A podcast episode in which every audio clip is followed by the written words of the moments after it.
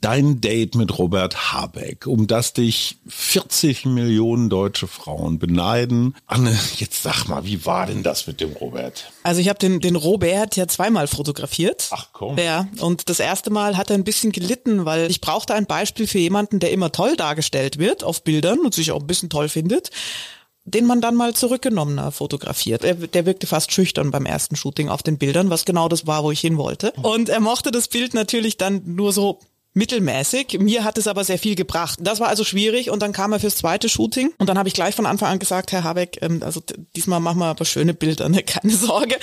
Und beim zweiten Shooting ähm, war er dann eben, als ich das da den Druck gleich rausgenommen habe, war er ziemlich entspannt, aber er lässt sich natürlich grundsätzlich gerne fotografieren. Ich glaube, da erzählt man ja auch nichts Neues.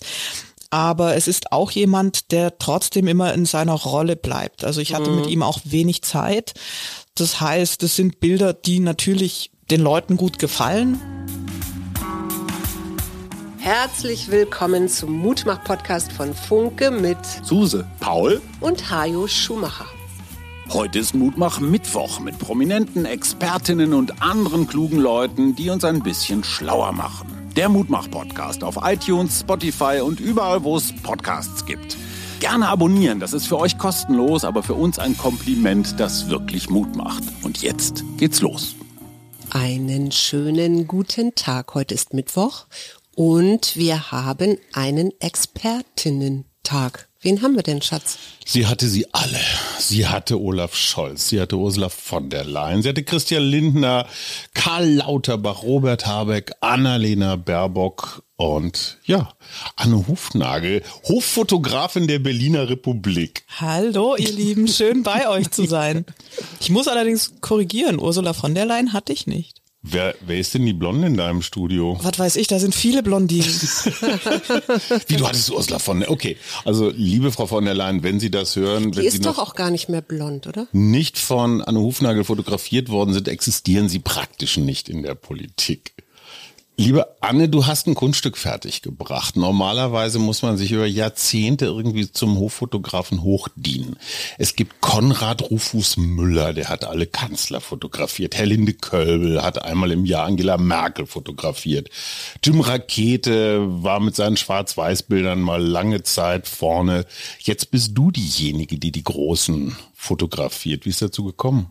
Naja, also Jahrzehnte habe ich jetzt vielleicht nicht dafür gebraucht, aber so fünfzehn Jahre schon auch. Also äh, ich mache den Bums ja jetzt äh, tatsächlich auch eigentlich seit seit Ende meiner Berufsausbildung, also wirklich seit Anfang zwanzig bin ich durchgehend selbstständig. Mhm. Und äh, ist ja auch so ein bisschen wie vom äh, Tellerwäscher und Millionär bin ich immer noch nicht, ärgerlicherweise. Mhm. Äh, aber seine Zeit hat's halt schon auch gebraucht irgendwie. Aber rufst du dann im Kanzleramt an und sagst, Tag Hufnagl hier, dann klacken die schon mit den Hacken zusammen und sagen, ja wann dürfen wir den Kanzler den schicken zur Aufnahme? Ja, schön wäre es, wäre nicht schlecht, ist, ist eine gute Idee, also mhm. äh, so, sollten wir mal, nee, ganz so ist es tatsächlich nicht, bei einigen ja, ähm, mhm. mit einigen ist das Verhältnis so, dass man sagen kann, ja Mensch, hast du mal irgendwie Zeit, komm vorbei. Olaf Scholz ist allerdings jetzt eher nicht so der der Fotofreund, äh, wobei der kann natürlich auch die Bilder von vor zehn Jahren nochmal benutzen, weil sich so viel nicht getan hat, ähm, äh, aber so grundsätzlich, ja, es gibt es gibt schon äh, im Politikbereich gewisse Fans, sage mhm. ich einfach mal, oder Leute, die zu denen man auch eine Freundschaft dann irgendwie entwickelt hat, die man schon im Zweifel anrufen kann und sagen kann, hier, ich habe eine Idee, muss man natürlich erstens Zeit, zweitens eine Idee haben. Olaf Scholz, müssen wir mal kurz festhalten, äh, ist fotografiert worden, nicht in einem Studio, sondern vor einer grauen Schiffswand innerhalb weniger Minuten. Also die große Inszenierung mit Scheinwerfern, Assistenten, Probebildern und so gab's alles nicht. Und trotzdem hast du ein Bild von ihm gemacht, wo er geradezu menschlich aussieht, verschmitzt, grinst. Wie kam's dazu? Was lief da zwischen euch? Was lief da zwischen uns? Also zwischen uns lief die die Macht der Verzweiflung bei mir, äh, weil ich halt weiß, bei diesen äh, Engagements ist es halt wirklich so, dass ich exakt zwei Minuten Zeit habe. Mhm. Und dann kannst du nicht rumprobieren, sondern du brauchst eine Idee. Und meine Idee war, weil ich ihn natürlich auch über die Jahre in Hamburg auch kannte, und weiß, dass er im persönlichen Umgang dieses verschmitzte Grinsen hat, dass er einfach, wenn er wenn er sich locker und unbeobachtet fühlt, dass er so ist. Und genau das wollte ich aus ihm rausarbeiten. Und das war die eine Idee. Wenn die nicht funktioniert hätte, hätte ich halt ein Scheißbild gehabt von ihm. Aber, aber wie geht das dann? Sagst du, hey, Olaf, mach die mal locker oder erzählst du einen Witz? Oder kann ja sein, dass der gerade gar nicht in der Laune ist, verschmitzt zu gucken. Mhm. Ja, ich äh, muss sagen, also ich habe daran keine konkrete Erinnerung mehr, weil man hat ja auch viele Termine. Ja. Mhm. Du willst es also nicht verraten. Ich weiß es nicht mehr. Ich weiß, ich habe leider nicht? eine ganz typische Scholzsche Erinnerungslücke und es gibt kein, es gibt kein Making-of-Video davon. Es gibt nur ein einziges äh, verpixeltes, komisches äh, Making-of-Foto, was was irgendjemand von dem von dem Moment gemacht hat. Und ich kann es dir wirklich nicht mehr sagen. War das ein Lucky Shot? Also so? Nee, tatsächlich nicht. Nee, nee.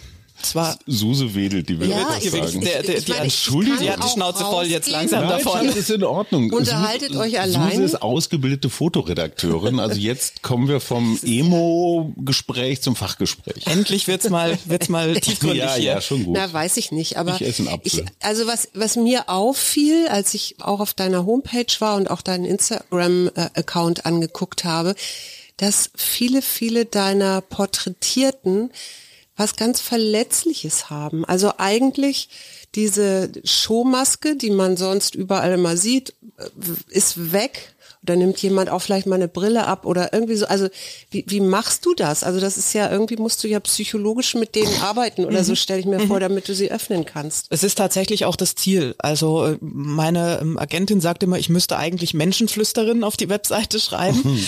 Ähm, ich versuche den Leuten schon, aber in einem eher positiven Sinne so ein bisschen unter die Haut zu krabbeln.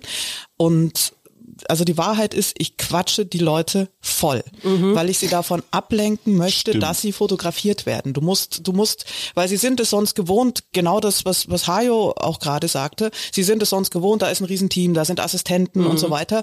Das mache ich nicht oder wirklich nur in ganz kleinem Maße, weil alles sonst nach Fotoshooting aussieht. Ich will mhm. aber, dass ich ich will die Leute aus der Reserve locken.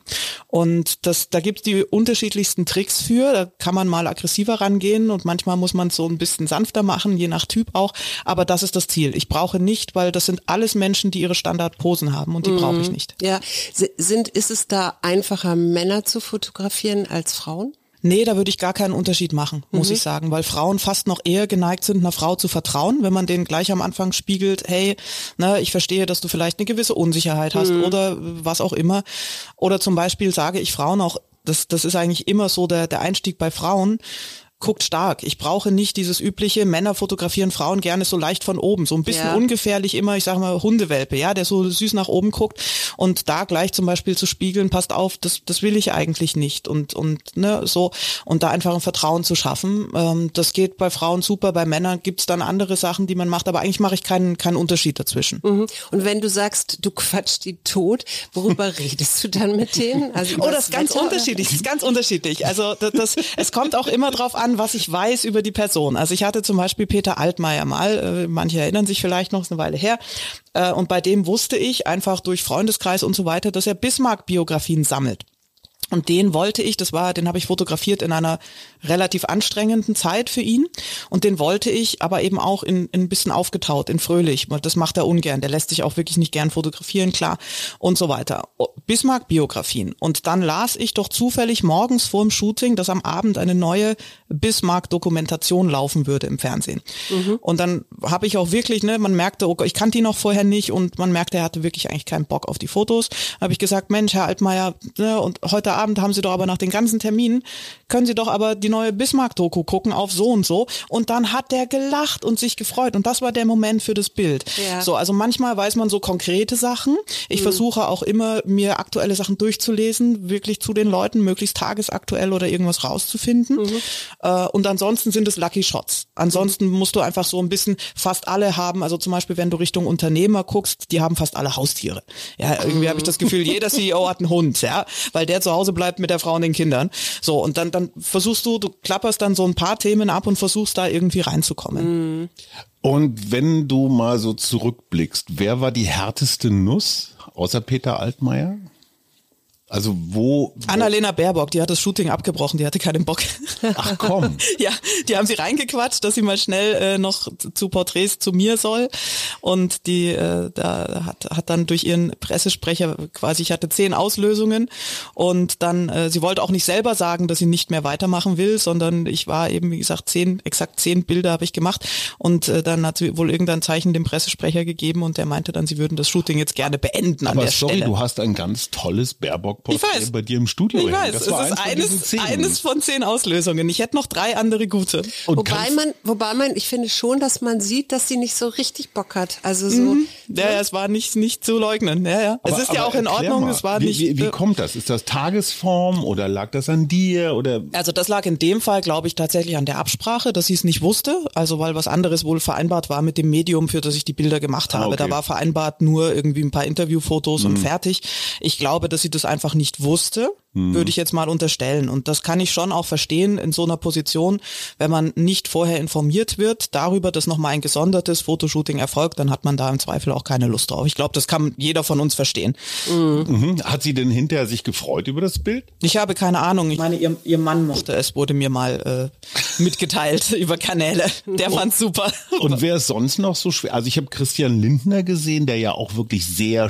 sehr in seiner staatsmännischen Rolle ist immer, ne? Mhm. Der guckte auch so ein bisschen mhm. hm, jungenhaft. Ich fand interessant bei dem Lindner-Bild das Licht, weil da sind ja so so Streifen drin oder ich weiß nicht, ne? Mhm. Schatten und Licht. Mhm. Das fand ich total spannend und da habe ich mich gefragt, was hast du dir dabei gedacht, ihn dann genau so hinzustellen? Mhm. Weil das ist ja so ein bisschen auch seine Rolle im Moment, mhm. so nehme ich ihn jedenfalls wahr. Mhm. Also das Foto ist tatsächlich ähm, auch schon ein bisschen was älter, da war er noch nicht Finanzminister. Mhm. Der war aber gut zu fotografieren, weil witzigerweise war ich für einen anderen Termin im Bundestag und mhm. eine seiner Mitarbeiterinnen, ob Social Media war oder was auch immer, die erkannte mich und und kam und fragte, ob ich ihn nicht kurz, er wäre im Haus und und sie könnte ihn ranholen, ob ich ihn nicht kurz porträtieren will. Und dann saß ich also da in so einem kalkweißen Besprechungsraum und dachte, ja, pff, toll, klar, was soll ich jetzt mit ihm machen? Und die Sonne schien und die, das Lichtschattenspiel, was du siehst auf dem Bild, sind diese Lamellen vom Rollo ah, ja. des Besprechungsraums. Und ich habe einfach nur gebetet, okay, äh, schafft ihn schnell ran, weil noch scheint die Sonne, da hinten kommen Wolken, weil wenn das weg gewesen wäre, hätte ich diesen Lichtschatteneffekt nicht mehr gehabt. Ja. Also das, aber das sind auch so Sachen, da muss man ein bisschen Glück haben auch, man muss es dann aber auch verwandeln. Und der war wirklich, ähm, der war im Rahmen dessen, wie es ihm möglich ist, entspannt, weil, mhm. weil ihm gesagt wurde, das wäre schon gut, wenn du das machst. So, er begrüßt mich auch, wenn wir uns irgendwo sehen, auch, auch wirklich per Handschlag und namentlich, der weiß schon dann auch, wer das gemacht hat und das, das meine ich so mit, es gibt so gewisse Fanstrukturen, die sich etablieren, eben teilweise auch über die Mitarbeiter und mhm. Mitarbeiterinnen in den Häusern, was dann eigentlich ganz schön ist. Und jetzt hast du ja unseren aktuellen Bürgermeister, da hast du ja die Wahlplakate gemacht. Für alle, die draußen ja, im Lande, er heißt Kai Wegner. Genau. Weiß nicht das, jeder. Und das ist ja nun, ich würde mal sagen, er ist jetzt kein schöner Mensch, Mann, Mann, nicht Mensch, sondern Mann. Also wie, wie, wie bist du da vorgegangen, dass du den so ein bisschen, ich finde den ja immer sehr eckig, eckig, ja, auch gar nicht mal so lächelnd oder so, aber er, auf diesen Bildern lächelt er ja so ein bisschen auch, ne? Also mhm. es, wie, wie macht man das? Also so. Also tatsächlich sind so die diese Kategorien von schön oder nicht schön, die gibt's bei mir nicht, weil für mich gibt's nur interessant. Habe ich ein Bild, wo mich irgendwas dran interessiert, eine Mimik oder was auch immer, schön, nicht schön ist mir wirklich total wurscht. Eine Zeit lang habe ich auch mal gesagt, bitte bringt mir gerne die schwierigeren Fälle, auf Deutsch gesagt, weil ich habe Lust darauf, weil mhm. ich, für mich ist das überhaupt kein Argument. Und bei Kai war es tatsächlich so, ähm, die kamen relativ kurz vor knapp an. Die hatten andere Bilder für die Kampagne, die sie auch lange gespielt haben. Und als es dann so in die Endphase der äh, Wiederholungswahl ging und klar wurde, es gibt gewisse Chancen, haben sie gesagt, erstens, hier ist nochmal ein Topf voll Gold, äh, zweitens, den geben wir der Hufnagl. Und dann sind sie wirklich für das finale Großformat, auf dem dann auch wirklich nur regierender Bürgermeister für Berlin stand, zu mir gekommen und haben auch meinem Stil, der wirklich ganz anders war, weil sie hatten vorher so türkise, helle, freundliche Plakate, hatten ihm irgendeinen Schal um den Hals geworfen. Ich habe keine Ahnung, ich weiß es auch nicht, was sie geraucht hatten dafür, aber jedenfalls das, was ich dann gemacht habe, war ja wirklich das komplette Gegenteil. Dunkel, ja. relativ ernst und haben mir da vertraut. Und bei ihm war es letztendlich auch so, warum sieht er entspannt aus und lächelt? Auch den habe ich zwei Stunden lang beim Shooting vollgequatscht. Wir haben uns wirklich tatsächlich auch gut unterhalten, weil das ist der nächste Punkt. Natürlich gibt es gerade wenn man in der Politikfotografie ist, immer Themen, wo man völlig verschiedener Meinung ist. Aber ich fotografiere Grüne, F D P, C D U, S P D, das ist alles querbeet. Und am Ende stimme ich mit keinem von denen hundert Prozent überein. Das geht auch gar nicht. Aber man findet schon immer auch gemeinsame Themen. Und im mhm. Zweifel ist es vielleicht gar nicht Politik, sondern mhm. es sind private Sachen oder Erlebnisse, Sachen, die einem Freude machen oder einen aufregen oder wie auch immer. Und das ist das, das ganze Geheimnis eigentlich. Wie mache ich ihn menschlich? Ich kann niemandem sagen, guck mal nahbar mm. oder guck mal freundlich. Oder das kannst du versuchen, aber es wird nicht gehen, sondern du kriegst es nur hin, wenn du die Emotion hast. Das ist das Gleiche, wie wenn ich ein lächelndes Bild brauche oder ein lachendes Bild, dann muss ich die Leute zum Lachen bringen. Ganz ja. einfach. Ja. Jetzt bist du ja also in Sachsen groß geworden, ne? Da ist kurz vor der Wende geboren und dann irgendwann nach Hamburg und so weiter. Du schreibst auf deiner Homepage, dass Fotografie dich eigentlich schon so als Kind beschäftigt hat. Mhm. Was war das, was, was du faszinierend fandst an Fotografie? Weil für mich ist das, ich bin ja nun Psychologin, das ist ja so fast so ähnlich, äh, aber für Ach. mich ist, ist Fotografie immer noch so ein bisschen, also eine Kamera immer noch ein bisschen auch eine Trennung. Also, ja, ist ne? sie. Ist auch ein Bedrohung, bisschen ein, ein ne? ist auch ein Versteck eigentlich so ein bisschen. Ne? Also ich sage mhm. immer, hinter der Kamera bin ich im Prinzip in Sicherheit und bin aber dankbar, wenn die Leute mich trotzdem das machen lassen, was ich im Kopf habe davon. So, es ist ja quasi eine Übersetzung. Mhm. Ich kann, also es war nie ein konkreter Entschluss von ich ich mache jetzt Fotos oder so. Mein Vater hat immer viel fotografiert, also diese diese man kennt das, diese Dia-Abende. Ja, mit, ja hatten wir aber auch äh, aber er hatte er hatte einfach auch ein gutes Auge. Er hat das überhaupt nicht professionell gemacht, aber dadurch Bilder fanden immer statt. Es fanden auch immer Filme statt. Er war begeisterter äh, D E F A-Indianer-Filmgucker mhm. und so weiter. Und ne, ich bin mit mit Bildmaterial an sich aufgewachsen. Und ich glaube, letztendlich war der Impuls, dass ich Sachen festhalten wollte. Also die ursprüngliche, wie ich als Kind, als Jugendliche, muss ich sagen, angefangen habe zu fotografieren, war tatsächlich eher dokumentarisch. War, mhm. war, natürlich waren da auch Porträts mal von Freunden dabei, aber überwiegend einfach das, was passiert ist, erstmal festzuhalten. Ich glaube, das war der Grundimpuls. Und mhm. das ist es auch letztendlich immer noch, auch bei den Porträts. Ich möchte festhalten, wie diese Leute in diesem Moment, und zwar in meiner Wahrnehmung, mhm. waren und im Zweifel eben auch Seiten festzuhalten, die eben sonst in den üblichen Porträts von ihnen nicht festgehalten werden. Entweder weil sie es nicht zeigen können mhm. oder wollen oder weil die Medien ein anderes Bild zeichnen wollen. Mhm. Das heißt eigentlich, das verbindet das Kindheitsfotografieren immer noch mit heute. Dieses, ich habe leider den leichten Gottkomplex, dass ich der Meinung bin, dass meine Sichtweise eine ist, die man sehen sollte. Und mhm. das ist immer noch der Wunsch. Ja, das, ja, das hast du das aber ist mit allen Medienmenschen so. eigentlich Ja, genau. Das ist ja oder? kein Einzelproblem, ja, sondern genau. das ist ja ein bisschen Unser übergreifend. Gottproblem. Ja. Genau. Ähm, und das war, glaube ich, der Impuls, Dinge festzuhalten, was sichtbar zu machen und es festzuhalten. Wer von denen, die du bislang vor der Flinte hattest, war das größte Naturtalent? Also bei wem hast du am Ende so viele Motive rausgekriegt, dass du sagst, wow, der bringt's? Da gibt es einige tatsächlich. Also ich fand jetzt unser Shooting nicht schlecht. Also Herbert Diess war zum Beispiel super, der ehemalige Früher, Volkswagen. Ja. Äh, äh, Glaubt man gar nicht, der macht immer so einen mürrischen Ein- Ja, aber das ist auch wieder, das, das ist wieder okay. die, ne, die Wahrnehmung. Wenn du ihn natürlich, mhm. wenn du nur mit Bildern von ihm konfrontiert bist auf irgendwelchen Pressekonferenzen, wo er immer mit, mit irgendwelcher Scheiße konfrontiert war und mhm. dementsprechend äh, unter Beschuss stand, natürlich hast du das Gefühl, dass das ist, äh, der ist ein bisschen mürrisch. Aber es ist er eigentlich nicht. Ähm, den musste man auch ein bisschen auftauen, aber dann hatte der große Freude daran. Aber auch einfach, weil wir uns auch unterhalten haben. Das war genau wieder das gleiche Ding. Der ließ dann irgendwann auch mehr oder weniger die, die Entourage stehen und wir liefen zu zweit da äh, durch die Autostadt für die Bilder ähm, so und ähm, der war super, da war ganz, ganz viel dabei, aber letztendlich den einen großen Favoriten, den habe ich nicht. Lauterbach war ein interessantes Erlebnis letztens, ja, das stimmt, weil da habe ich überlegt, wie kriege ich den locker? Klar, das, das überlegen alle, das überlegen alle. Mit Tischtennis. Und, und dann sind wir aber wieder bei, also manchmal denke ich, das ist fast ein bisschen, bisschen fies, das zu erzählen, weil manchmal habe ich das Gefühl, ich spiele so Taschenspielertricks, die sind aber nie böse gemeint, sondern mhm. die spiele mhm. ich ja den Leuten, um etwas von ihnen zu bekommen, was dann auch für sie gut ist, nämlich ein schönes Foto. Und bei Lauterbach habe ich dann einfach echt überlegt, was ist die eine Sache, die ihm so wichtig ist, dass er sie auch nachts noch macht und im Zweifel auch alle damit, seine Angestellten und alle in den Wahnsinn treibt, und das ist Twitter. Und ich hatte exakt fünfzehn Meter, um mit ihm zu dem Fotopunkt zu laufen. Und auf diesen fünfzehn Metern habe ich ihm einfach gesagt, Mensch, Herr Lauterbach, also mit Ihren Tweets und so, also man kann Ihnen zumindest nicht vorhalten, dass, dass Sie die Leute nicht gut informieren. Ich habe mich da immer gut informiert gefühlt. Ist ja aber jetzt scheißegal, ja, aber nee. es war einfach, es war, und dann hat er sich gefreut. Und das war, das mhm. war der eine Punkt, den man treffen musste bei ihm. Und dann war der entspannt, weil er wusste, okay, die will mir nichts Böses. Das ist aber auch der Unterschied, fotografiere ich für ein Medium wie Spiegel oder Zeit, die zwar alles sagen, sie wären so wahnsinnig neutral, aber letztendlich bekommst du ja immer eine Aufgabe für die Fotos, ja. einen gewissen Dreh. Mhm. Ja, also was weiß ich, einen Olaf Scholz in der Hecke zu stellen vor einer Mauer mit einer Überwachungskamera drüber, wie ein Fotograf für ein, ich glaube es war ein Spiegelporträt, das macht man ja nicht völlig ohne einen Hintergedanken. Ja. Das heißt, viele sind natürlich auch ängstlich oder, oder reserviert, sage ich mal, bei Fotoshootings, weil sie die Sorge haben, dass am Ende wirklich Bilder rauskommen, die ihnen eigentlich schaden sollen.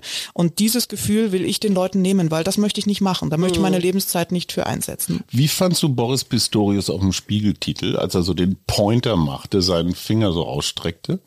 Also bei, ähm, bei Pistorius, den habe ich ja auch schon fotografiert, ist das Schöne, das muss ich wirklich sagen, dass der, dass der relativ unbefangen, aber nicht dümmlich unbefangen ist, sondern einfach noch, noch, ich hoffe, es bleibt noch lange so, noch ziemlich entspannt ist mhm. im Umgang mit, mit Bildern und, und auch immer noch sehr, sehr direkt, sehr offen, sehr ehrlich in Interviews. Ich hoffe, das erhält er sich, weil das ist das Menschliche, was, was sich andere teilweise schon abtrainiert haben, was ich ganz, ganz schwierig finde, weil es für die Wirkung auch nicht funktioniert. Die Leute brauchen was Nahbares. So.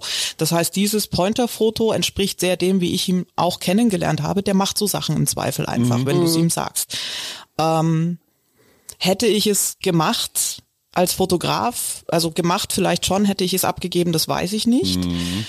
Ähm, ich ich finde es so Medium, aber es hat jetzt ihm, glaube ich, auch nicht groß geschadet. Ja, ähm, aber dann bist du wieder bei der Bildredaktion, das, das war Spiegel, glaube ich, auch. Mhm, ne? Ja, das war der bist Titel, du dann ne? wieder, ne, genau, welches Bild suchst du aus? Und dann musst du als Fotograf natürlich überlegen, was gibst du ab, weil mhm. nur das, was du abgibst, daraus können sie aussuchen. Aber für den Spiegel war es natürlich ein super Cover. Ja, wer, mhm. also macht ja kaum einer äh, überhaupt. Also alles, mhm. das kriegen die ja auch beigebracht. Das ist alles, was irgendwas zeigen, irgendwas, solche Sachen sollte man in der Regel vor der Kamera möglichst nicht machen. Mhm. So, ähm, mhm. Von daher, die haben sich gefreut.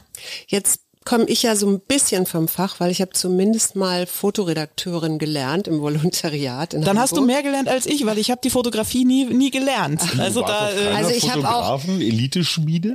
Nee, wer soll denn das bezahlen, Hase? Ja, Entschuldigung, in, in Amerika nimmt man Kredite auf für sowas. Und und das Ungewöhnliche bei dir finde ich, weil es Fotoagenturen gibt es, glaube ich, so gut wie keine mehr. Also es sei denn noch so die ganz großen Magnum-Fotografen oder so. Da ja, Ostkreuz und so haben wir noch. Ostkreuz, mhm. genau, die kenne ich auch noch und Argus wahrscheinlich auch noch und so. Ähm, aber die, eigentlich geht die Fotografie ja immer weiter zurück, also auch mit den Handyfotos. Und ich kenne tatsächlich auch Fotografen, die wirklich klagen, dass sie keine Aufträge oder nicht mehr so häufig Aufträge kriegen. Wie machst du das in einem aussterbenden Beruf? Jetzt hänge ich das vielleicht ein bisschen als hoch, Einzelkämpferin ohne als Ausbildung. Als Einzelkämpferin ohne Ausbildung haben wir gerade gelernt. Ja. Und ja eigentlich auch, du kommst ja ursprünglich so aus der Eventfotografie. Wie machst du das jetzt plötzlich in Berlin da zu sein und boing, da hast du die ganzen großen... Karriereberatung mit Tante Anne. Also äh, Karrieretipp, der erste und auch der letzte ist, arbeiten wie ein Schwein. Also das ist tatsächlich das, das wie ich es mache. Ich, ich weiß, keiner möchte das hören. Ich, ich möchte es auch ungern wahrhaben, aber die Wahrheit ist wirklich, also die Leute reden jetzt von der Vier-Tage-Woche, da, also als Selbstständiger kann man da sowieso nur drüber äh, die Stirn in Falten legen, ähm, aber ich arbeite tatsächlich in einer normalen Woche sieben Tage ja, und im Zweifel ein paar Nächte dazu. Natürlich auch, weil es mir Freude macht. Also ich möchte, das ist gar kein, gar keine Klage darüber.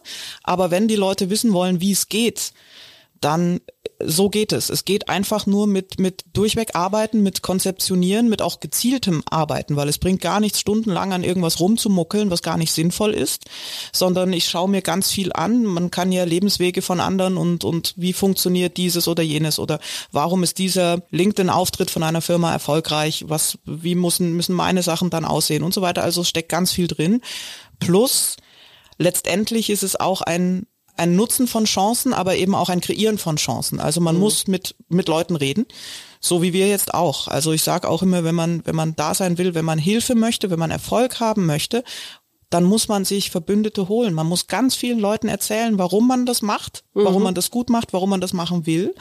Und man muss auch anderen mal helfen. Also ich baue ja kein Netzwerk nur damit auf und ich bekomme auch nicht nur Aufträge, weil ich jetzt der harte Knaller bin, sondern weil ich eben auch da bin, wenn mich irgendeine Agentur anruft und eine Frage hat oder mhm. wir wollen mal eine Meinung dazu oder kannst du nicht mal kurzfristig oder was weiß ich oder kannst du hier mal Vortrag, wir haben aber kein Budget oder so, ne? Und, und das über Jahre. Mhm. Also es ist wirklich mhm. ein Prozess. Man sieht jetzt, dass das Ergebnis natürlich, aber es ist ein Prozess und es ist trotzdem auch nicht so, also Millionär, wie gesagt, bin ich auch auf keinen Fall. Mhm. Ähm, ich muss schon auch arbeiten für die Sachen und man muss allerdings auch immer mit der Veränderung gehen. Also ja, die Fotografie an sich, wobei ich würde gar nicht sagen, dass sie ein aussterbender Beruf ist, sondern er ist einfach einer, der sich wie viele andere Bereiche, wie Journalismus generell auch, verändern wird mhm. oder sich auch schon verändert hat. Wenn die Leute jetzt so tun, als wäre künstliche Intelligenz zum Beispiel in der Fotografie, ich kann nur dafür sprechen, als wäre das jetzt was Neues und wäre über Nacht gekommen. Freunde, ganz ehrlich, es gibt seit Jahren in Photoshop und Lightroom, also in unseren Bildbearbeitungsprogrammen, die Möglichkeit, mit einem Klick automatisch ein Motiv auszuwählen und nur dieses zu bearbeiten oder nur einen Hintergrund oder nur einen Himmel. Das heißt, künstliche Intelligenz nutzen wir sukzessive, schon mhm. seit Jahren. Und jeder Fotograf, der jetzt aufwacht und sagt, oh, ich bin ein Dinosaurier, ich sterbe aus. Mhm. Freunde, der Komet war eine Weile zu sehen. Mhm. So. Ja. Also das das heißt einfach, ähm, letztendlich auch ein Interesse dafür zu haben, zu gucken, was mache ich denn aus den Sachen? Mhm. Wie kann ich das einbeziehen? Einfach eine Freude auch daran zu haben. Mhm. Das, das kann man, das kann man sich nicht herzaubern. Entweder mhm. man hat es oder man hat es nicht. Ja, ja, die Freude höre ich bei dir auf jeden Fall raus. Aber was mich natürlich auch interessiert ist, was hat das mit dir gemacht so über die Jahre, ne? Das ist ja von lausigen Events auf dem Land jetzt auf einmal bei High and Mighties. Ja, gut, also die High and Mighties haben natürlich auch ihre Vor- und Nachteile, ne? Also alles hat Vor- und Nachteile. Ja, irgendwelche irgendwelche Wald- und Wiesen-Events sind anstrengend. Es hängt aber auch im Zweifel weniger Verantwortung dran, als wenn ich einen zehn oder zwanzigtausend Vorstandsfotoauftrag mache, weil äh, da gehen mir schon die Kunden im Zweifel auch ein bisschen mehr auf den Sack mit dem, was sie wann wie brauchen und mit exakten Vorstellungen. Also, ne, das ist, wie hat es mich verändert? Es hat mich einfach noch fokussierter in der Arbeit gemacht. Es hat mich sicherlich auch im Verhandeln härter gemacht, was übrigens, glaube ich, auch etwas ist, für Frauen im Besonderen, aber für viele männliche Kollegen auch, mhm. ähm, was man lernen muss, mhm. weil das Fotografie auch in vielen Bereichen, auf Deutsch gesagt, scheiße bezahlt ist. Mhm. Ähm, das hat ja nicht nur äh, mit den Kunden zu tun, sondern auch damit, wie sich der Markt selber runtergeregelt hat, indem ganz ja. viele einfach die Eventfotos oder was auch immer Billo angeboten haben. So, das heißt, das habe ich gelernt im, im Laufe der Zeit. Und ähm, das ist nicht leicht, weil irgendwann bist du an so einem Kipppunkt, du verdienst eigentlich noch nicht so viel, dass du mit den Preisen einfach sagen kannst, nehmt es oder lasst es bleiben, wenn es euch zu teuer ist. Du hast eigentlich noch nicht das Polster, aber du musst irgendwann, musst du den Cut machen und musst mhm. sagen, ich kann äh, Aufträge unter einem gewissen Preisniveau nicht mehr annehmen, mhm. weil sonst kommst du da nie raus. Und das hat auch was mit, da musst du schon ein bisschen Mut haben und das kann auch schief gehen. Mhm. Ähm, und, und sowas gehört aber eben auch dazu, einfach auch Preiskalkulationen und so weiter. Das, ich habe, ich sagte ja vorhin, dass ich das eben, dass ich nichts mit Fotografie eigentlich gelernt habe, da bin ich selfmade, ich habe Werbekauffrau gelernt. Mhm. Und sowohl der Werbeanteil, also mhm. sowohl dieses, wie vermarkte ich mich selbst ähm, und dafür ein Grundverständnis zu haben, das, das nützt mir bis heute enorm. Aber auch der kaufmännische Teil, wirklich durchzukalkulieren, was brauche ich eigentlich. Mhm. Und im Laufe der Jahre haben sich vor allem diese Sachen wirklich verfestigt. Und äh, ich bin ein bisschen spröder geworden, glaube ich, bei bei manchen Sachen. Also wirklich auch, oder nee, sagen wir es mal so, ich bin genauer geworden, wenn ich mir Jobanfragen anschaue, mhm. wirklich Dinge nicht zu machen, wenn ich das Gefühl habe, ich mache sie nicht gut, mhm. auch wenn es vielleicht schade um die Kohle dann teilweise ist. Und wie gesagt, ich bin nicht an einem Punkt, wo es mir total egal wäre oder so, sondern man muss muss schon mein mein Geld auch verdienen. Aber das das ist so ein Learning, was ich auch Leuten, die, egal, aber eigentlich in welchem künstlerischen Bereich, ich sage immer, das ist Kundenhygiene. Ja. Mhm. Weil je mehr Zeug du machst, was, was du eigentlich nicht machen willst, was dir nicht gut tut, und auch je weniger du dich dann auf das fokussierst, wo wirklich so deine Leidenschaft liegt, mhm. da machst du dich kaputt. Und dann mhm. bei, bei den Bedingungen für Selbstständige in Deutschland und bei den Arbeitszeiten, das hält keiner ein Leben lang nee, durch. Nee, klar. Aber was ich interessant finde, weil du jetzt gerade Marketing sagtest, ich erinnere mich, als ich noch bei Twitter war, habe ich dich das erste Mal wirklich über deine Twitter- Äh, Posts, nee, nennt man das so, mhm. ähm, kennengelernt und das war, ja, ja genau, es war, war ja jetzt nicht unbedingt sofort Fotografie, das spielte zwar auch immer irgendwie eine Rolle, aber es ging ja auch immer um deinen Planeten und mhm. solche. Ja, ja, genau. Also du warst ein begnadetes Schandmaul, also ein bisschen auf Hallo? Twitter. Nein, ich meine Vielen das Dank. Voller Respekt, ja, also ja. weil das musst du sein, um auf Twitter Aufmerksamkeit zu erzielen. Du bist ja gar nicht mehr so viel, ne? Nee, ich bin da gar nicht mehr so viel, also witzigerweise hatte ich Twitter, erinnert einen selber daran, weil ansonsten hätte man es vergessen. Ich hatte gerade vorige Woche, meine ich, vierzehn Jahre Twitter-Jubiläum, Oha. vierzehn Oha. Jahre. So. Ähm, also ich habe damit wirklich auch angefangen, so ziemlich äh, direkt nachdem ich mich selbstständig gemacht habe, als Twitter halt auftauchte. Vorher war es MySpace äh, und mhm. was weiß ich was. Aber es ist genau das, was du sagst, Hajo, dieses, diese Schandmauligkeit, die war in den ersten Jahren bei Twitter, war das eher auf eine humorvolle Art und Weise, die da sehr gut funktioniert hat. Also man konnte Spitzen verteilen, ohne dass man aber gleich, sag ich mal, Dieter nur sein musste. Mhm. Ja, also man konnte freundlich bleiben bei bei allem, was man vielleicht an Zynismus oder Kritik hatte. Und wie bei wir eigentlich unsere ganze Gesellschaft hat sich das aber in den letzten Jahren massiv zugespitzt. Du musst so populistisch sein und so zugespitzt eben auch in in der Kritik oder in, also ich, mir ist es wirklich zu heftig geworden. Zwischentöne hm. sind nicht mehr so nee, gefragt. Zwischentöne ne? sind nicht gefragt mhm. und ich meine, ich mache äh, ich mache notfalls auch mal ein Schwarz-Weiß-Foto, aber ich bin schon für Farben, weil ich mag Zwischentöne. Guter Punkt. Ich habe mal von einigen deiner berühmten Kollegen, es waren überwiegend Männer, gelernt, ein echter Fotograf funktioniert so ein bisschen, wie das bei den skandinavischen Regisseuren mit diesem Dogma war. Also du machst ein Schwarz-Weiß-Bild, am besten noch auf richtigem Film, also nicht digital, und das bearbeitest du dann auch nicht, ne? Also so dieser eine Moment ganz authentisch.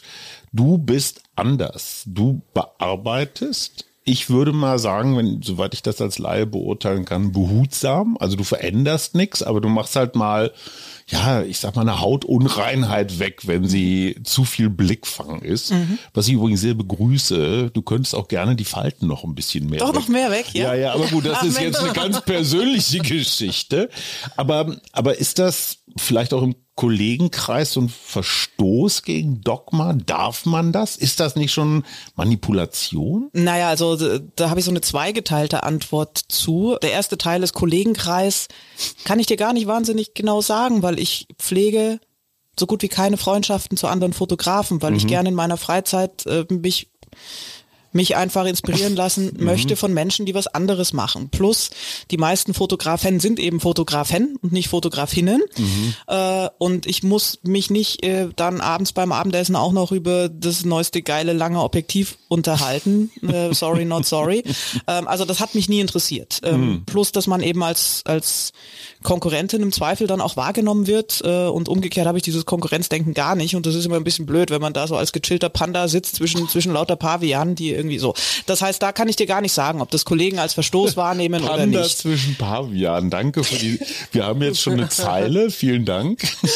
So, also das ist der eine Teil. Und ähm, der andere Teil ähm, ist halt, dass einfach über, also ich habe über viele Jahre gutes Geld damit verdient, für Bildbearbeitungszeitungen Workshop-Artikel zu schreiben. Mm. Das heißt, es gab ein riesiges Interesse, auch wirklich von von erfolgreichen Kollegen zu lernen, wie funktioniert Bildbearbeitung. Mhm. Ähm, das heißt, so dieser dieser Klassiker von, ist es jetzt verpönt? Ja, ähm, der Spiegel führte irgendein Interview mit einem wohl relativ bekannten, ich glaube, es war auch einer dieser Kanzlerfotografen, und erwähnte dann irgendwie noch zwei, drei andere Kollegen und fragte also diesen altehrwürdigen Dinosaurierfotografen, wie er diese Kollegen finden würde. Es waren irgendwie ein, zwei Männer und ich. Mhm. Und die Männer hat er platt gemacht, weil er sie kannte. Mich kannte er Gott sei Dank nicht.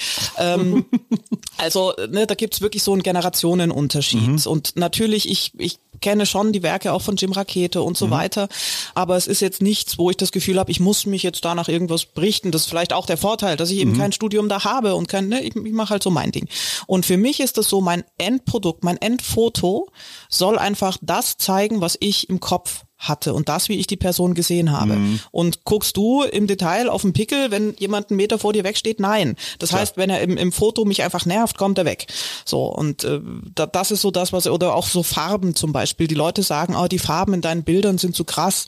Dann sage ich immer, na dann schaut mal bitte euch einen Sonnenuntergang an und dann sagt mir nochmal, dass meine Farben Mhm. so krass sind. Mhm. Die Natur macht so Farben und es ist das, wie ich die Welt sehe, weil ich sie so sehen will. Mhm. Und offensichtlich wollen es ein paar andere Leute auch gerne so sehen. Du trägst die Farben ja sogar auf dem Körper, ne? Also du, du hast äh, relativ bunte Ja gut, ich komme halt aus dem Osten, was soll ich machen? Nee, aber hast dafür ist, ist die Symbolik relativ unklar. Es ist eher schön. Also ich habe noch keine schwarze Sonne gesehen. Nee. Hast du, hast du Vorbilder? Also gibt es irgendwelche Fotografinnen, die du als Vorbilder hast? Diane Arbus. Oh, ja, nee, aber der, der, der Klassiker, mein, also meine Vorbildfotografin ist jetzt auch nicht wahnsinnig überraschend, weil der Witz ist, so viele gibt's einfach auch nicht. Aber äh, ich, ich sage euch aber auch gleich, warum ich die toll finde, ist Annie Leibowitz natürlich. Mhm. Das hat einfach folgenden Grund. Sie hat erstens auch wahnsinnig starke, wahnsinnig kontrastreiche, farbenfrohe Bilder. Aber vor allen Dingen hat sie ein paar Sätze gesagt, die mich wirklich seit Jahren begleiten. Sie sagte zum Beispiel: Die Leute kommen immer zu mir und sagen, Anni, du hast so tolle Ideen. Mhm. Und dann sagt sie, das war auch in irgendeiner Dokumentation mal äh, dieses Interview, dieser Ausschnitt, dann sagt sie, das verstehe ich immer gar nicht, weil ich finde, ich habe total kindische Ideen, total einfache Ideen. Mhm. Ja, ich meine, leg Whoopi Goldberg in eine Badewanne mit weißer Milch. Das kann man jetzt sagen, ist eine geile Idee. Du könntest aber auch sagen, das ist schon ein bisschen Kinderkram auch. Aber es funktioniert.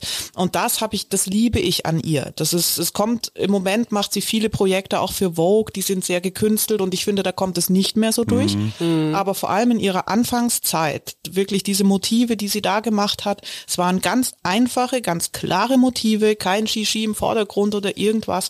Und es waren einfache Ideen. Ideen. Und ich glaube bis heute, gerade in der jetzigen Zeit, einfache Ideen, einfache Bilder mhm. und Bildideen funktionieren.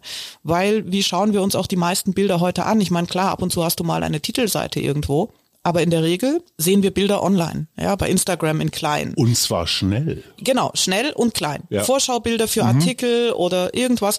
Bilder werden klein. Profilbilder kannst du häufig noch nicht mal mehr anklicken und groß machen. Siehst nur in klein.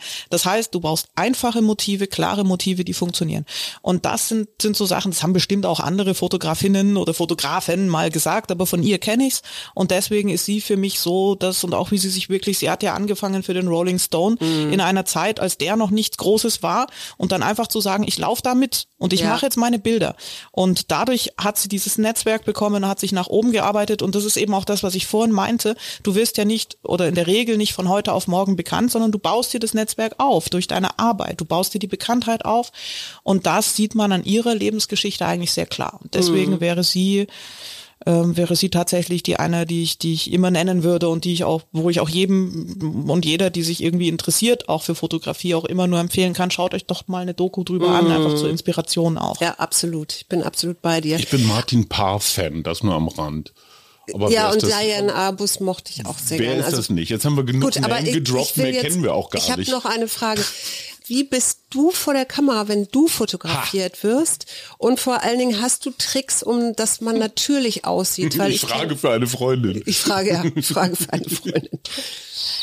Also ich äh, stehe tatsächlich ähm, gar nicht mal so gerne vor der Kamera. Das, ähm, ich weiß, dass es, dass ich es kann, wenn es sein muss. Jetzt hör auf zu fotografieren, ja, Hajo! Mein Gott! Ich fotografiere sie gerade mit dem ähm, Handy und sie wird richtig gerade... Ja, nee, das ist, ja, also mein, meine eigenen Profilbilder, ich hatte ja gehofft, dass mir künstliche Intelligenz jetzt hilft, dass ich rundherum komme, neue zu machen, weil meine eigenen Profilbilder sind jetzt, glaube ich, vier oder fünf Jahre alt. Also so viel dazu, wie gerne stehe ich vor der Kamera. Ähm, wobei es für mich auch immer, dass es, ich, ich finde es unnötig, selbst vor der Kamera zu stehen, weil ich denke, das... brauche jetzt, also ich brauche ein Profilbild, ja, aber sonst interessiert es doch keinen, wie ich jetzt da, so, egal. Aber wenn, weiß ich natürlich im Grunde schon, wie ich mich dann da irgendwie halbwegs vernünftig hinstelle.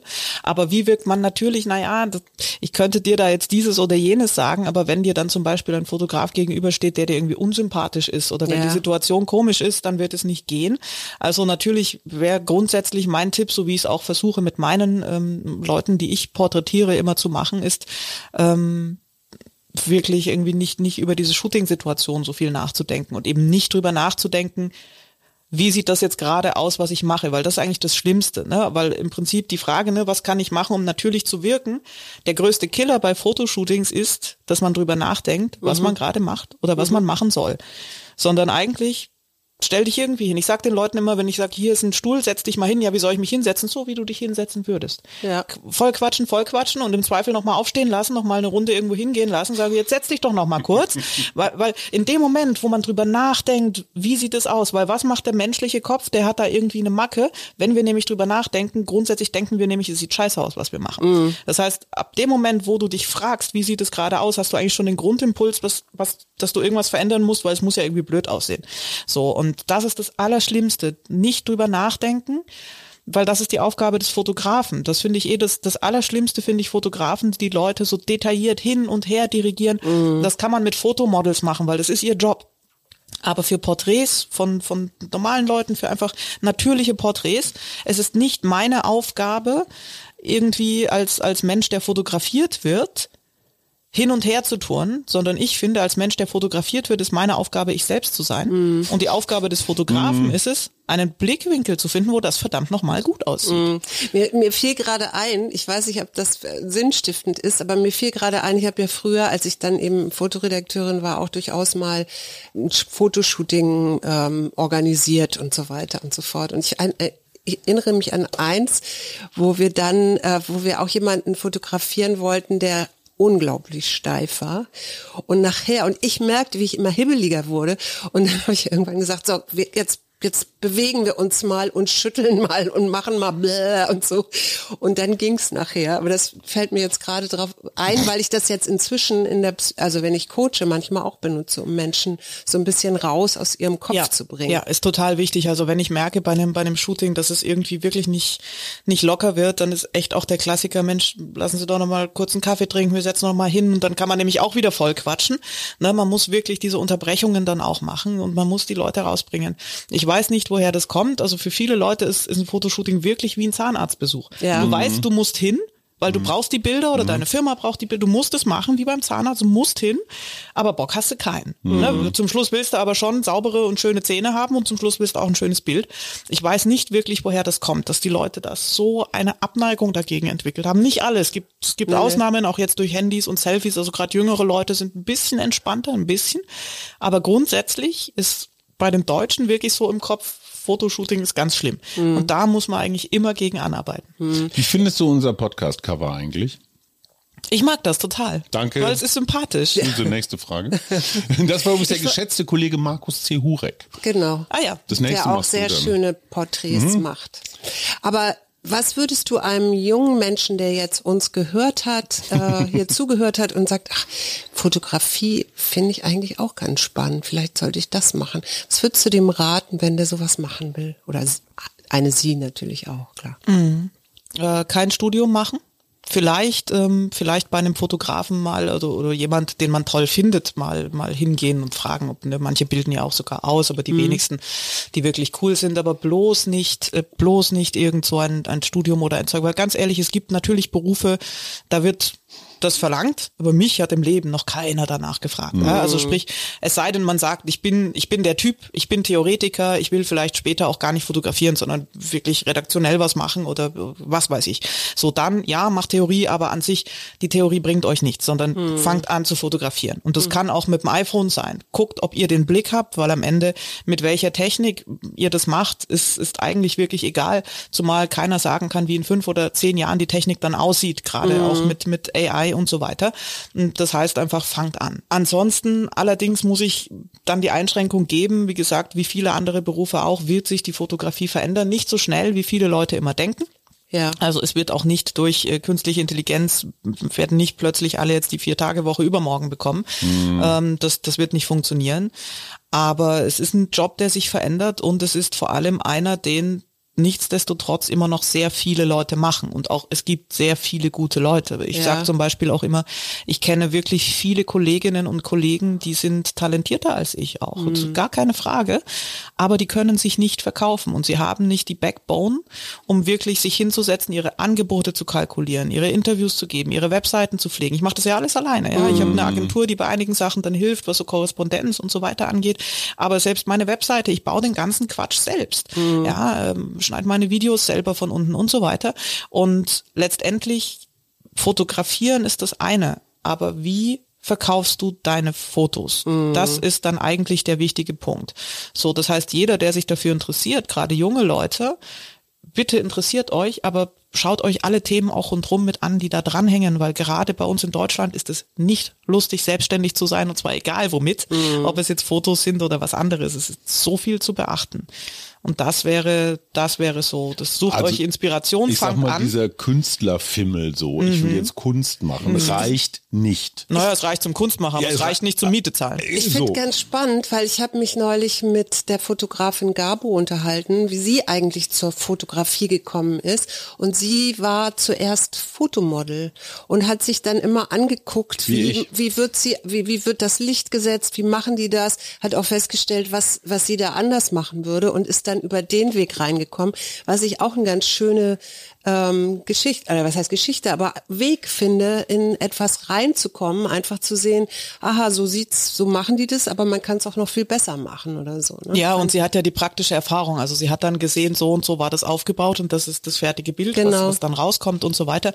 Und das ist genau das, was ich meine, also Praxis. Entweder selber fotografieren oder eben zu jemandem gehen, der fotografiert, sich das angucken, all das ist sinnvoll, was ich eben glaube, was nicht sinnvoll ist, ist, ist in einem Vorlesungssaal sitzen und nur theoretisch da am besten noch, wir sind ja in Deutschland mit dem Overhead-Projektor, irgendwelche Quatsch da an die Wand äh, geworfen zu bekommen. Aber äh, letztendlich fotografieren ist was, das, das musst du einfach machen. Musst es machen. Was macht dir Mut? Stopp! Ich stopp, darf ich stopp, das jetzt stopp. trotzdem Nein, das stellen? ist die letzte Frage. Das war noch nie die letzte Frage, okay. weil dir immer noch die letzte Frage einfällt. Okay, so. Sei doch nicht so kiebig. Ich bin nicht kiebig, ich stelle das bloß fest. Wann kommt die, Anne, Bezie- die nächste Beziehungsfolge? Anne ist viel netter als du. Ja, okay. Das kenne ich schon. Was macht mir Mut? Junge Leute machen mir Mut. Also ich hatte, so wie wir. Äh, ja, so, so wie wir alle hier. Ja? ähm, nein, ich hatte zum, zum Girls Day äh, einen einen Schüler, einen Jungen da, weil ich erfahren habe, dass, ich habe ja selber eben keine Kinder, äh, dass in Berlin auch die Jungs das machen dürfen, ist ja eigentlich auch im Sinne der Gleichberechtigung, warum sollen nicht Männer machen eh zu wenig, das ist schon ganz richtig, dass sie es auch dürfen, aber jedenfalls, der war cool, der hat sich interessiert, der war auch, das hat mich wahnsinnig überrascht, wie politisch interessiert der auch war. Der, der ja. kannte Namen von irgendwelchen Staatssekretären hier in Berlin, die ich nicht mal kenne. Ja. Also der hat sich wirklich, und der hat kluge Fragen gestellt und das war schön. Und das geht mir eigentlich fast immer so, wenn ich mit jungen Leuten in Kontakt bin. Also ich gehöre nicht zu den Menschen, die sagen, oh, die zahlen meine Rente auch nicht. Ich meine, bei manchen denke ich das zwar, aber nicht bei der bei der überwiegenden Zahl. So. Und ähm, das zu sehen, zu sehen, dass, dass die sich begeistern, das finde ich toll. Liegt vielleicht aber eben auch daran, wenn man selber nicht das Ziel hat, ja. Ich habe nicht das Gefühl, ich muss jetzt unbedingt ein eigenes Kind beitragen, weil ich finde, wir haben tolle Generationen eigentlich, die ranwachsen, und da habe ich auch keinen Bock, in, in, damit einzustimmen. Ähm, ich habe ja in der Nähe der Friedrichstraße auch meinen Workspace, Galerie, Studio und so weiter, und da habe ich auch, hängen auch Bilder draußen, da standen zum Beispiel auch, jetzt letztens stand eine Gruppe von jungen Mädchen, Schülerinnen davor, mhm. und haben, haben Renate Künast nicht erkannt. Alle anderen Leute kannten sie da so, so, und ich stand zufällig daneben, und dann, dann fragten sie mich halt, machen Sie die Bilder? Ich sag ja, ja, und dann wäre es das. Und, und das macht mir Freude, junge ja. Menschen zu sehen, die sich einfach interessieren. Das, das, das macht mir Freude und das macht mir Mut, weil ich denke, hey, das, das geht schon alles weiter. Also ich glaube, also so düster, wie, wie alle immer denken, haben wir es als Menschheit, glaube ich, nicht. Also nicht, wenn ich mir das angucke. Hm. So, bevor wir jetzt hier ganz riesengroß philosophisch werden, habe ich noch eine ganz praktische Frage. Früher, als alles noch viel besser war, wir hatten es ja schon mal kurz, gab es diese sechsunddreißiger Filme, ja, und ein Shooting war halt so lang wie so ein Film. Heute drückst du auf den Auslöser in einer gigantischen Geschwindigkeit und hast unglaublich viele Motive. Ist die Fotografie dadurch besser geworden? Ich meine, du sitzt stundenlang, nächtelang da und suchst aus hunderten, vielleicht tausenden Motiven das eine raus. Was bedeutet das? Also mal ganz abgesehen davon, dass du länger an deinem Leuchttisch sitzt. Mhm. Naja, ähm, ob sie besser oder schlechter geworden ist, das weiß ich nicht. Sie ist einfach anders geworden. Also mehr Bilder heißen einfach auch mehr Möglichkeiten, mehr Möglichkeiten, Sachen auszuprobieren. Weil ich meine, wenn wir zurückgehen zum sechsunddreißiger Film, mhm. ähm, das war ja nicht nur das Problem, dass man da die Begrenzung hatte, sondern man hat ja auch nicht sofort quasi gesehen, was man macht. Mhm. Das heißt, äh, schiebt sich irgendeine Wolke davor, dann musste man schon wieder anders belichten und wenn man da nicht dran gedacht hat, dann mhm. geht das ganze Taschengeld drauf für Film entwickeln und am Ende sind zwei gute Bilder und, mhm. und der Rest ist all. Das äh, kann ich mich noch gut dran erinnern, dass ich da wirklich viel Taschengeld für verballert habe. So, das heißt, jetzt hast du einfach, du kannst viel mehr Varianten machen. Natürlich musst du entsprechend auch dann mehr durchsortieren, aber du hast genauso eine gute Chance, ein gutes Bild dabei zu haben oder nicht, wie früher auch. Und dann gibt es eben auch so Shootings, auch für mich, wo ich, wie gesagt, wo ich nur zehn Auslösungen habe oder mhm. mit Olaf Scholz damals in den zwei Minuten, lass es, lass es dreißig Auslösungen gewesen sein, mhm. weil von den zwei Minuten geht ja noch die Zeit ab, indem ich ihm offensichtlich irgendwas erzählt habe, was ihn zum Lachen gebracht hat, woran ich mich nicht erinnern kann. Mhm. Aber also ich bin absolut in der Lage, mhm. auch mit mit wenigen Auslösungen mein Treffermotiv zu machen. Ich kalkuliere dann einfach anders. Wenn ich mhm. die Zeit habe, dann mache ich natürlich auch mehr Quatsch. Ich, ja. ich versuche mir gerade die Situation vorzustellen, wie du so über so einen Warburg-Bank-Witz nachgedacht hast, um ihn locker zu machen. Aber das ist jetzt mehr so ein Insider. Ähm, wen willst du unbedingt noch fotografieren? Das wollte ich fragen. Guck mal, so hm. gleich ticken wir. Ja. Obama.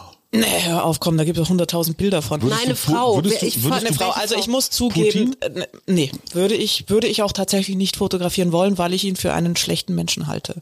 Aber auch schlechte Menschen müssen ja klar, aber natürlich, aber das kann ja jemand anders von machen. Dir. Genau, das ist das Ding. Also würdest ich spreche ja keinem. Würdest du Alice Weidel fotografieren, Nein. Alexander Gauland? Nein, ich würde tatsächlich Sarah von der Wagenknecht. AfD niemanden fotografieren.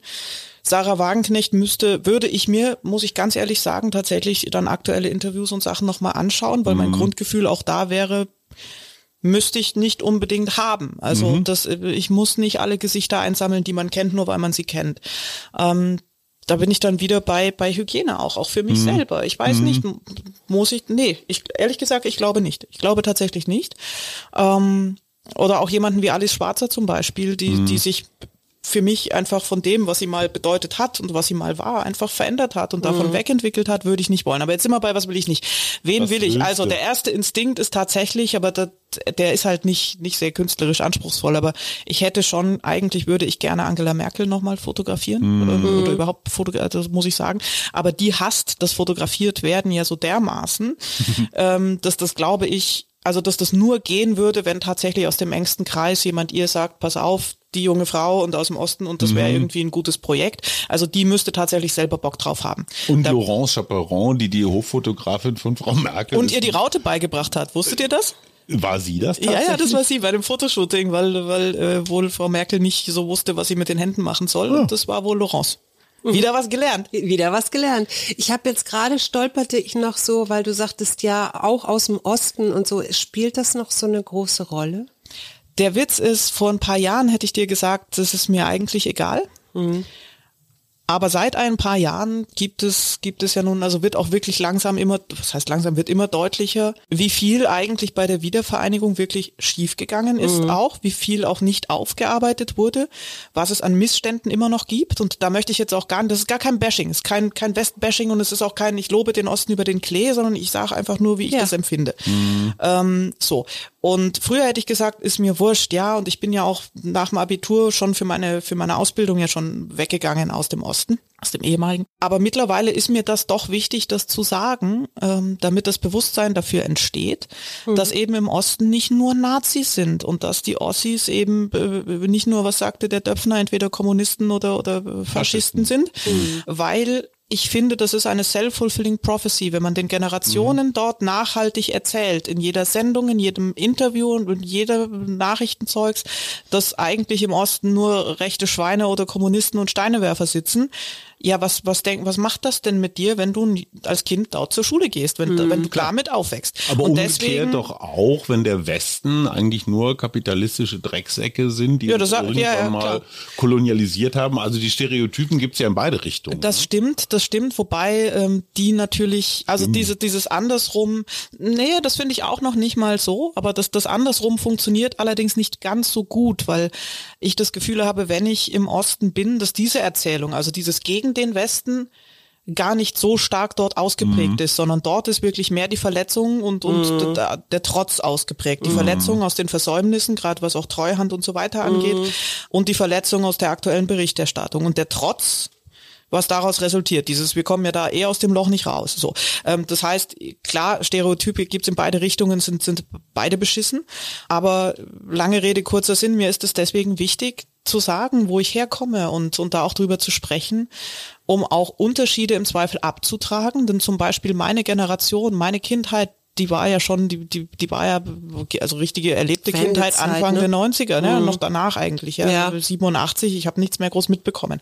Und ich glaube, in meiner Generation war die Kindheit nicht so viel anders von der Westkindheit. Mhm. Wir hatten einen Computer dann zu Hause, wir hatten Super Nintendo, das war das Gleiche. Das heißt, mir ist es auch wichtig, wenn ich sage, wo ich herkomme, geht mir das gar nicht darum, den Unterschied aufzumachen, sondern mhm. zu sagen, Freunde, guck mal, es wäre euch doch gar nicht aufgefallen. Mhm. Also vielleicht bauen ja. wir mal ein bisschen diese ganzen Vorurteile ab, ja. weil wir sind eigentlich ab, ab meiner Generation eigentlich doch schon gleich. Mhm. Und das, was wir jetzt an Unterschieden sozusagen uns aufdrücken lassen, wirklich teilweise aufdrücken lassen, das geschieht viel durch die Medien, weil es mhm. funktioniert, weil es klickt.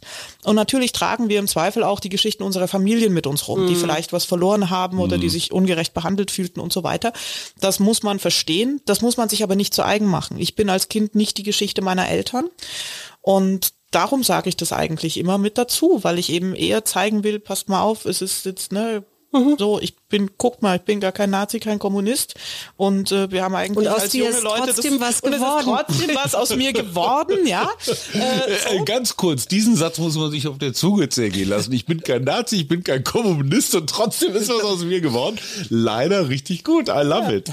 Anne, ganz zum Schluss, weswegen wir eigentlich hier sitzen. Wir haben diese Frage natürlich wirklich jetzt so weit rausgezögert, wie es ging, aber dein Date mit Robert Habeck, um das dich vierzig Millionen deutsche Frauen beneiden. Suse kriegt gerade auch schon so ganz... Äh, Weiß ich nicht, aber ich würde mich gern mal mit ihm unterhalten. Siehst ja. du wohl.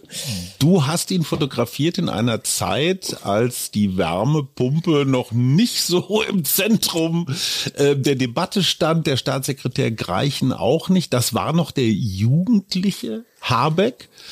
Anne, jetzt sag mal, wie war denn das mit dem Robert? Also ich habe den den Robert ja zweimal fotografiert. Ach komm. Ja, und das erste Mal hat er ein bisschen gelitten, weil ähm, ich brauchte so, also das war so eine Zeit, wo ich so ein paar Leute fotografiert hatte, die immer auf eine bestimmte Klischeeart in Bildern dargestellt wurden, Politikerinnen, Politiker. Und ich brauchte ein Beispiel für jemanden, der immer toll dargestellt wird auf Bildern und sich auch ein bisschen toll findet, den man dann mal zurückgenommener fotografiert. Das war mein mhm. erstes Shooting mit ihm. Und ähm, das habe ich auch hingekriegt mit einem kleinen fiesen Mind-Trick. Und Sag er mochte mal, das. Nee, nee. nee Und er mochte das Bild natürlich dann nur so mittelmäßig. Mir hat es aber sehr viel gebracht, weil es natürlich in meine Vorträge und so weiter, ne, du kannst nicht immer nur zeigen, hier stelle ich die, die immer Verlierer sind bei Bildern, schön da, sondern du musst auch mal ein. So. Das war also schwierig und dann kam er fürs zweite Shooting. Und dann habe ich gleich von Anfang an gesagt, Herr Habeck, ähm, also t- diesmal machen wir aber schöne Bilder, ne? Keine Sorge. Und dann war er auch so, also ich glaube, das hat ihn gefreut, dass ich auch so ehrlich war, zu sagen, naja, das letzte Mal hatte ich halt mal im Unterschied zu sonst, hatte ich einmal eine Agenda, wobei das war jetzt auch kein blödes Bild von ihm oder mhm. so, ne? Aber es war eben ein anderer, ein sehr, wirklich, sehr, der wirkte fast schüchtern beim ersten Shooting auf den Bildern, was genau das war, wo ich hin wollte. Und beim zweiten Shooting ähm, war er dann eben, als ich das da den Druck gleich rausgenommen habe, war er ziemlich entspannt, aber er lässt sich natürlich grundsätzlich gerne fotografieren. Ich glaube, da erzählt man ja auch nichts Neues. Aber es ist auch jemand, der trotzdem immer in seiner Rolle bleibt. Also ich hatte mhm. mit ihm auch wenig Zeit. Das heißt, es sind Bilder, die natürlich den Leuten gut gefallen, wobei jetzt ist dann auch die Frage, wie, wieso, äh, oh Gott, hoffentlich bleibt er noch eine Weile da, weil er hängt in sehr groß an der Wand in, in meinem Atelier, wenn ich da jetzt das abnehmen müsste und dann muss ein großes neues Bild hin, oder, naja, vielleicht unterschreibt das mir noch, dann können wir es für einen guten Zweck verkaufen, für, für Wärmepumpen oder so. Allerletzte Frage, das Arrangement, du hast es ja eben schon mal kurz angekündigt, du, die Kamera, dein Objekt, beziehungsweise also die Person und in deinem Nacken hinter dir stehen dann so Experten, man nennt sie auch Sprecher oder Medienberater oder halt so Vögel und die versuchen dann immer, oder Vögelinnen, die versuchen dann immer, ha nee, so nicht. Einfluss und, zu nehmen. Genau. Nerv. Also spielen die eine Rolle? Ganz, ganz selten. Ist das der Endfall? Es ist, es ist, nee, eigentlich gar nicht so sehr, aber es, es gilt, es gilt, das also zu minimieren. Mhm. Ja, es gilt, diese Personen möglichst loszuwerden vor dem Shooting. Naja, das, das, man kann das da ja kommunizieren. Da drüben ist ein nettes Café. Nee, ich, kommunik- ich kommuniziere das tatsächlich bei der Shootingplanung schon. Nicht wahr? Ja, du also sagst, ich frage, ich frage nach, mhm. ähm, was denn angedacht ist, wie viele Personen mitkommen, sage auch in der Regel dazu, dass ich entweder alleine oder nur mit einer Assistentin äh, mhm. komme und dann wird meist ein bisschen rumdiskutiert und so weiter, aber dann, also ich kann den Leuten, wenn man meine Bilder anschaut und und eben das, was du so auch sagtest vorhin, wenn man dieses Nahbare sieht, ich kann den Leuten recht glaubhaft klar machen, dass das nicht geht, wenn eine riesige Gruppe um mich rundherum steht. Und mhm. so Und aber das ist auch so ein Learning, wirklich über die Jahre. Intimität ist das, ne? Genau. Und einfach auch zu sagen, Freunde, ne, wir finden irgendwas für euch. Also gerade zum Beispiel, ähm, auch wenn Politikerinnen und Politiker bei mir im Studio sind, die haben ja immer, die haben das B K A und dann haben sie ihre, ihre Security noch dabei und so weiter. Die bleiben da draußen davor stehen. Und zwar nicht, weil ich dann vor Ort mhm. erst sage, hier, äh, ciao, sondern das wird vorher abgesprochen und und die die Kunden verstehen das auch. Also das habe ich ganz, ganz selten, dass jemand direkt dabei ist. Wenn es mit Agenturen ist, also ich arbeite mit relativ wenigen Agenturen insgesamt nur zusammen und mit denen, mit denen ich zusammenarbeite, hat sich das über die Jahre etabliert. Also das sind alles wirklich langfristige Zusammenarbeiten. Da kann man im Vorhinein alles besprechen und mhm. alle Wünsche und die können mir alle Beispielbilder schicken und und dann kann ich vorher sagen, passt auf, das ja, das mhm. nein. Und erst wenn das passt, wird geshootet. Aber vor Ort ist in der Regel niemand von denen dabei. Das habe ich mhm. vielleicht dreimal im Jahr, dass da irgendwer mit auf dem Sofa sitzt, mehr nicht. Und dadurch funktioniert es ganz gut, weil sobald sie da sind, wird es nichts. Du kannst ja auch besser mit jemandem reden, wenn du denn die ganze Zeit redest, wenn wenn du nur so im Zweiergespräch bist, ja. als wenn da jetzt noch ganz viele Leute zuhören, weil dann öffnet sich ja möglicherweise der Promi, der Politiker auch nicht, weil ja sein Pressesprecher naja, noch zuhört. Und dieser hilfesuchende Blick bleibt ja dann auch weg, ne? Ja. Wenn da niemand zum Hilfesuchen ist, je genau. mehr Bock, ne? Genau. Vielleicht wird, wäre die geblieben. Ja, genau, es wird dann halt einfach im Zweifel an mir vorbeigeschaut oder allerschlimmstenfalls so Erlebnisse von früher noch, die Leute springen dann auch einfach rein. Also wenn der C E O seine persönliche Assistentin dabei hat, die mhm. ihn vor jedem Pressetermin die Krawatte einmal richtet und das Hemd mhm. richtet, das macht sie auch während des Shootings dann dreißig, vierzig Mal. Was ein super und Bild wäre. D- super Bild, aber vielleicht jetzt nicht das, was wir haben wollen.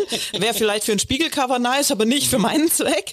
So, das heißt, das sind so ganz viele Faktoren, die damit rein und, und die muss ich ausschließen, weil am Ende erwarten die Kunden und erwarte ich ja auch für mich selber, dass ich das abliefere, was ich auch im Portfolio habe und was mhm. ich in der Regel eben immer mache. Und das geht nur, wenn ich ganz, ganz klar die Voraussetzungen dafür mhm. kommuniziere. Ja. Ganz zum Schluss, warum hast du keinen Wikipedia-Eintrag? Wie viel mal ganz zum Schluss haben wir noch? Kannst du mir einen schreiben? Ich, ich, ich kenne keinen, der einen schreibt, wirklich. Ich hab, ich hätte gerne einen, aber das kann ich mir nicht zum Geburtstag wünschen, glaube ich. Wir schreiben Anne einen Wikipedia-Eintrag. Geil. Ja, oder gibt's den nur in Bildern? Dann würde ich dich mal einen Tag mit der Kamera begleiten. Wir werden das klären. Ganz herzlichen Dank, Anne Hufnagl, die Fotografin der Mächtigen, hoffentlich auch bald der Herzen, Ra- hoffentlich der auch. Herzen auch, hoffentlich auch bald der Reichen, weil die Politik zahlt jetzt auch nicht so dolle. Ne? Nee, geile Budgets nur im Wahlkampf. Also Leute, falls ihr noch irgendwo eine Million um, rumliegen habt für ein tolles Bild. Ich Anne. könnte ein Robert Habeck Bild verkaufen demnächst vermutlich. Handsigniert vielleicht mit Handynummer. Vielen Dank, dass danke, du da warst. Ich danke euch. Das war der Mutmach-Podcast von Funke. Jeden Montag, Mittwoch, Freitag ganz frisch. Unterstützt uns bei steady dot f m folgt uns auf Instagram oder hinterlasst gerne eine nette Bewertung. Wir hören uns.